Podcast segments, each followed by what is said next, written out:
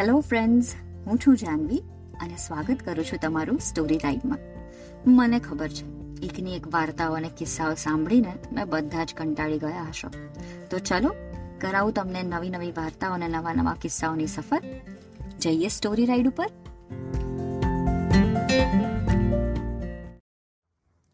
ભાઈ, આપણે તો રહ્યા ગુજરાતી. અને માટે જ ગુજરાતી ઢોકળા આપણા હોટ ફેવરેટ તો ચાલો, આજે હું તમને આવા જ ઢોકળાની વાર્તા કહું.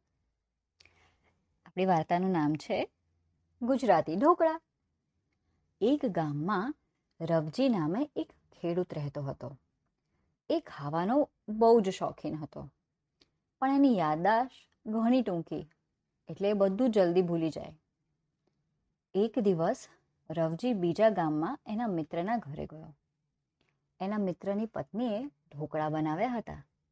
એને ઢોકળા બહુ જ ભાવ્યા રવજીએ ઘરે જઈને એની વહુને રાત્રે જમવામાં ઢોકળા બનાવવાનું કહેવા નક્કી કર્યું.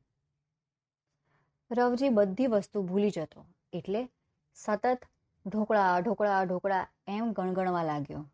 જેથી જ્યારે એ ઘરે પહોંચે ને, ત્યારે એની પત્નીને શું કહેવાનું છે તે એને યાદ રહે. ચાલતા ચાલતા રસ્તામાં મોટો ખાડો આવ્યો. રવજીએ ખાડો કૂદી જવાનો પ્રયત્ન કર્યો.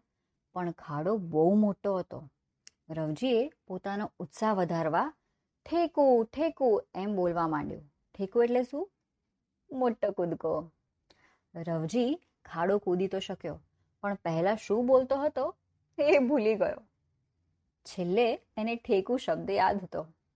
એટલે એણે ઘરે જઈને એની વહુને ઠેકુ બનાવવા કહ્યું.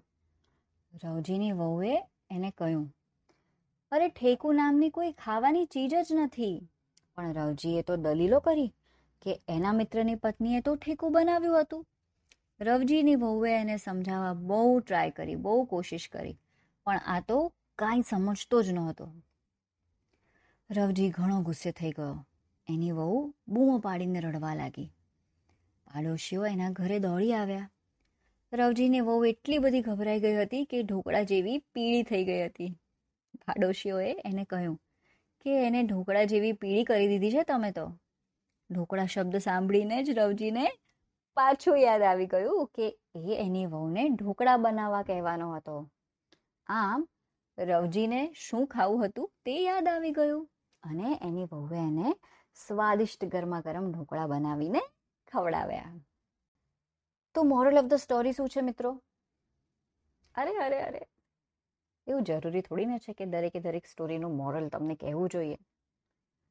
એક મસ્ત ટીપ આપું યાદશક્તિ મેમરી પાવર વધારવાની. રાત્રે છ થી સાત બદામ પાણીમાં પલાળી દેવાની. અને સવારે ઉઠીને એની છાલ કાઢીને એ બધી બદામ ચાવી ચાવીને ખાઈ જવાની. જોજો તમારી મેમરી કેટલી શાર્પ થઈ જાય છે. અને હા ઢોકળા બનાવીને ખાઓ, ત્યારે મને જરૂર યાદ કરજો.